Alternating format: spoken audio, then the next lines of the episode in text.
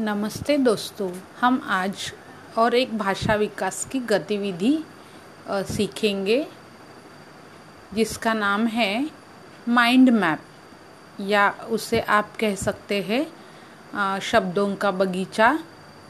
शब्दों के दोस्त रिलेटेड वर्ड या थीम बोर्ड ऐसे अन्य नामों से ये मज़ेदार खेल खेला जा सकता है। इसमें क्या है, अगर हमारी टीचर हमें कोई निबंध या कुछ इंफॉर्मेशन लिखने बोलती है तो हमें क्या होता है, हम स्ट्रक होते हैं। या फिर चार पाँच लाइन लिखने के बाद हमें आगे कुछ पता नहीं चलता।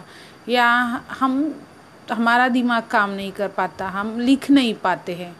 तो इसके लिए निबंध लिखना हो या कोई अच्छी सी इन्फॉर्मेशन वाली बात लिखनी हो तो उससे पहले वाला ये जैसे खेल है, इसमें क्या है, एक कोई विषय ले सकते हैं, आप ये शब्द ले सकते हैं और उसके संबंधित जो भी शब्द है, उनको पहले आपको लिखना है। जैसे कि हमने शब्द लिया बारिश तो बारिश, छाता, पानी जैसे हम लिख सकते हैं हरी हरी धरती, खेत खलियान छाता लिए बच्चे भीगते हुए बच्चे और हंसती, खिलखिलाती, मुस्कुराती, धरती या कहीं कहीं बाढ़ आना, ऐसे छोटे छोटे शब्द मुख्य विषय के आजू बाजू में इर्द गिर्द आस पास या उस लिस्ट में हम बना सकते हैं।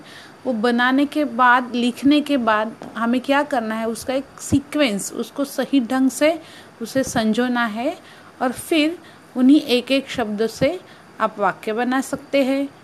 सेंटेंस बना सकते हैं और जो आपने सेंटेंस बनाया वो एक एक एक एक करके लिख सकते हैं।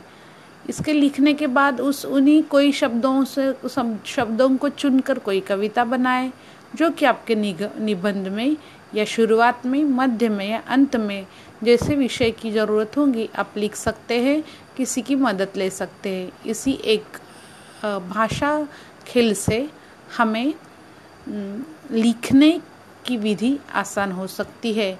या ये मज़ेदार खेल आपकी भाषा के लेखन कौशल्य के लिए आ, मदद कर सकता है। तो चले ये एक मज़ेदार सा खेल या एक्टिविटी आप करें और इसके बारे में आपको कैसे लग रहा है आपको मदद हो रही है कि नहीं इसके इसकी जानकारी मुझे अवश्य दीजिए। धन्यवाद।